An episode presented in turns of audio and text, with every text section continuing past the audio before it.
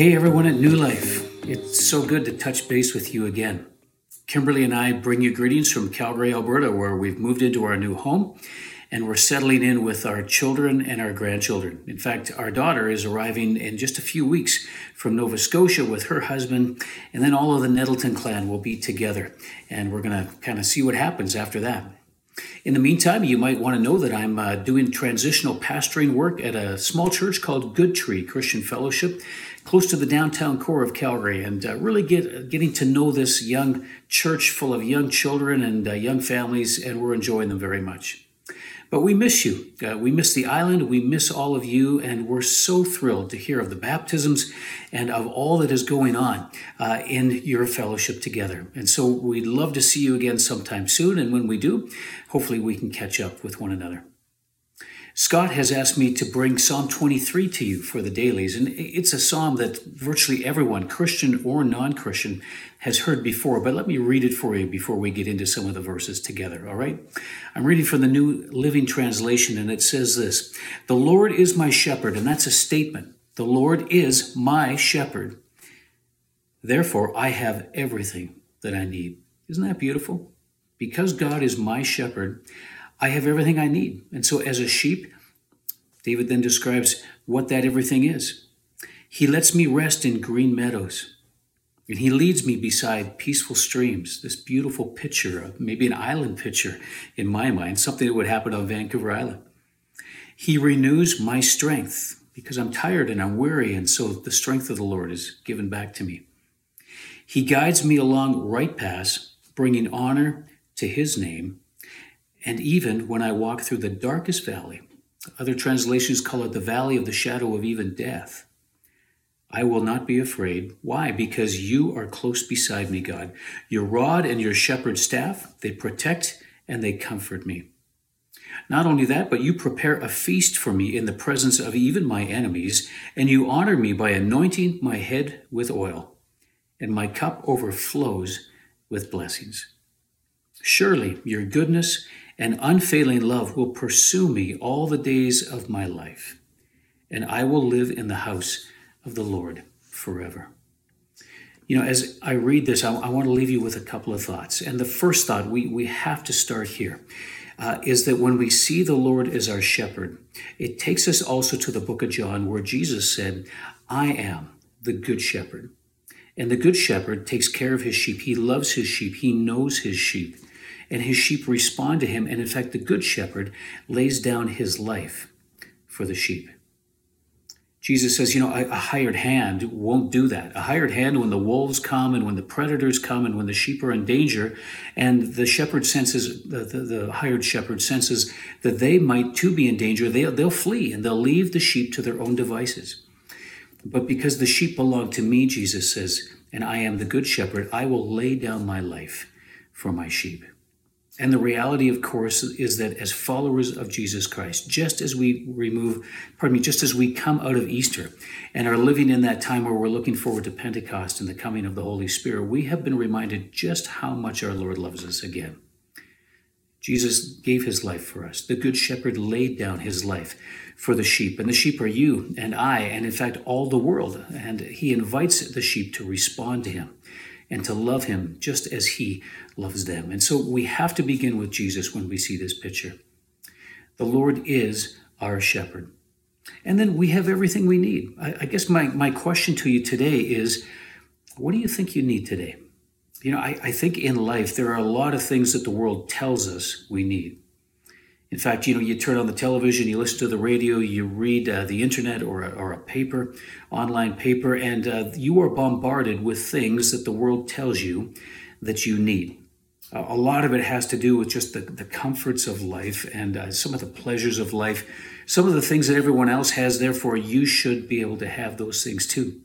And the world even says, you know, you deserve this uh, you've been a good person or whatever, you've worked hard, you deserve this. Well, you know what? There might be a little bit of truth to the fact that you've worked hard and you're able to earn some things, even though all that comes from the Lord.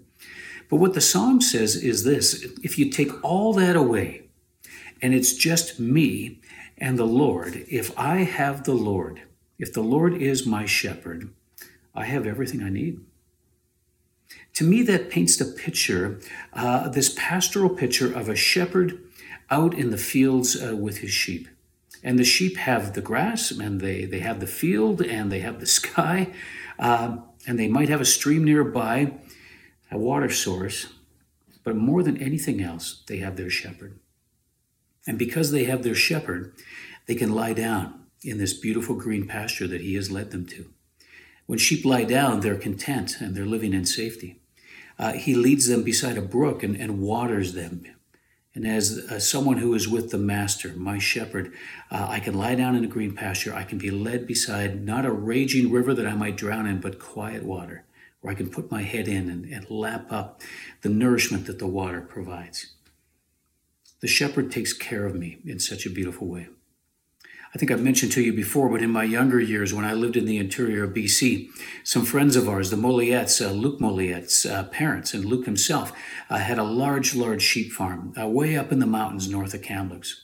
And in the summertime, the sheep would go up into the high country and the shepherds would care for them. And the shepherds had to battle every day the predators that live in the mountains of BC bears and wolves and, and cougars and, and other things that would prey on these pretty much helpless sheep. And I remember a time in particular, a friend and I were hunting. It was early season in the fall, and the sheep hadn't come down into the low country yet. And we were wading literally uh, at waist level through two and a half thousand sheep that were all gathered together. Uh, and as we got to the middle of the uh, of, of, of, the flock. Uh, in the middle was this covered wagon with a smokestack coming out the back of it, where there was a, a wood fire, and that was the, the stovepipe coming out of the wagon.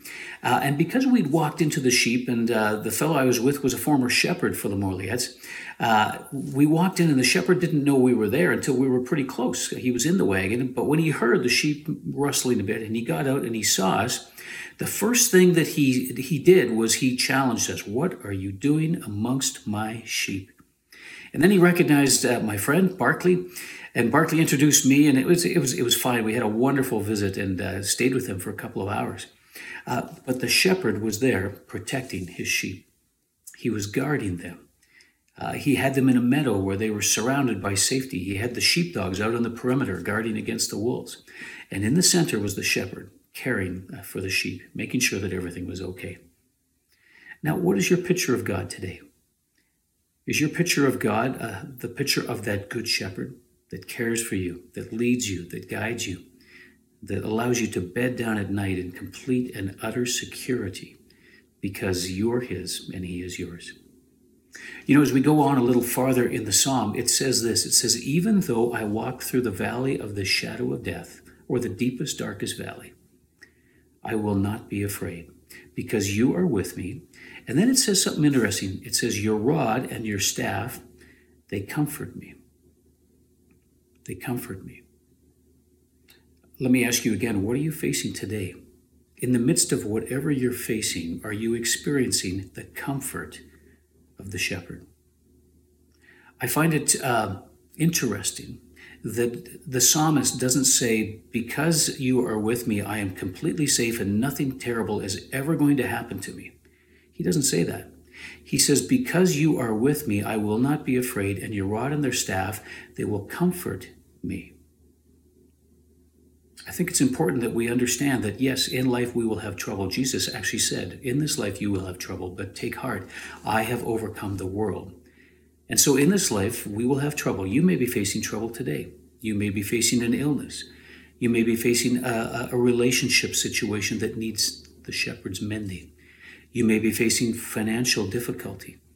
You may be facing some problems that, uh, that no one else knows about, but only you and the shepherd.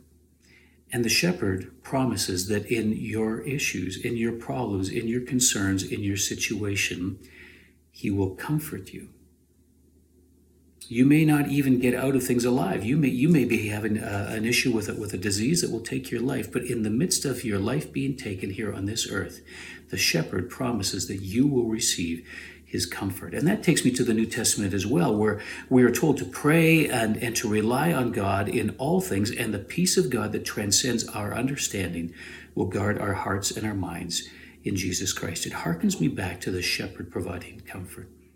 I trust that you are experiencing the comfort of God today.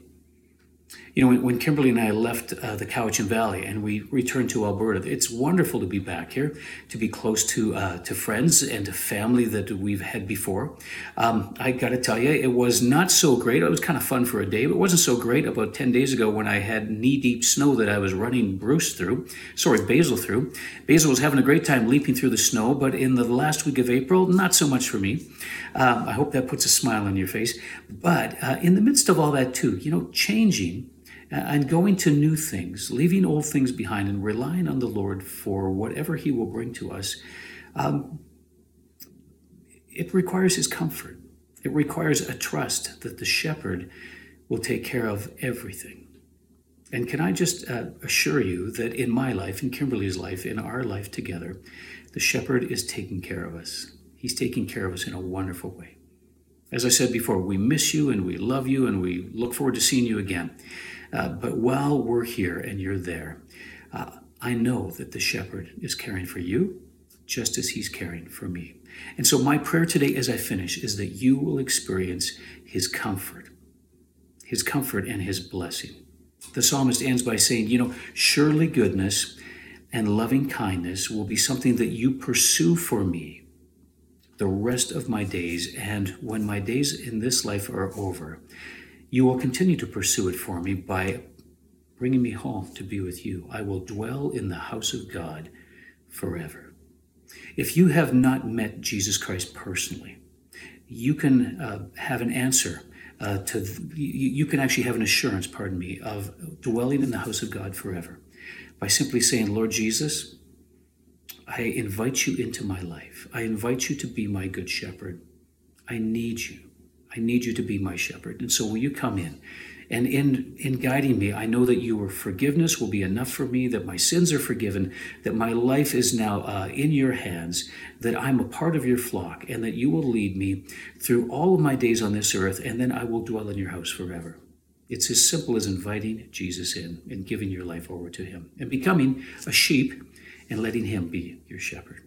I pray that all of you that are listening today know that reality, as I do and as millions of others, of course, do. Well, listen, the Lord bless you. Let me pray with you now uh, as we get on with our day.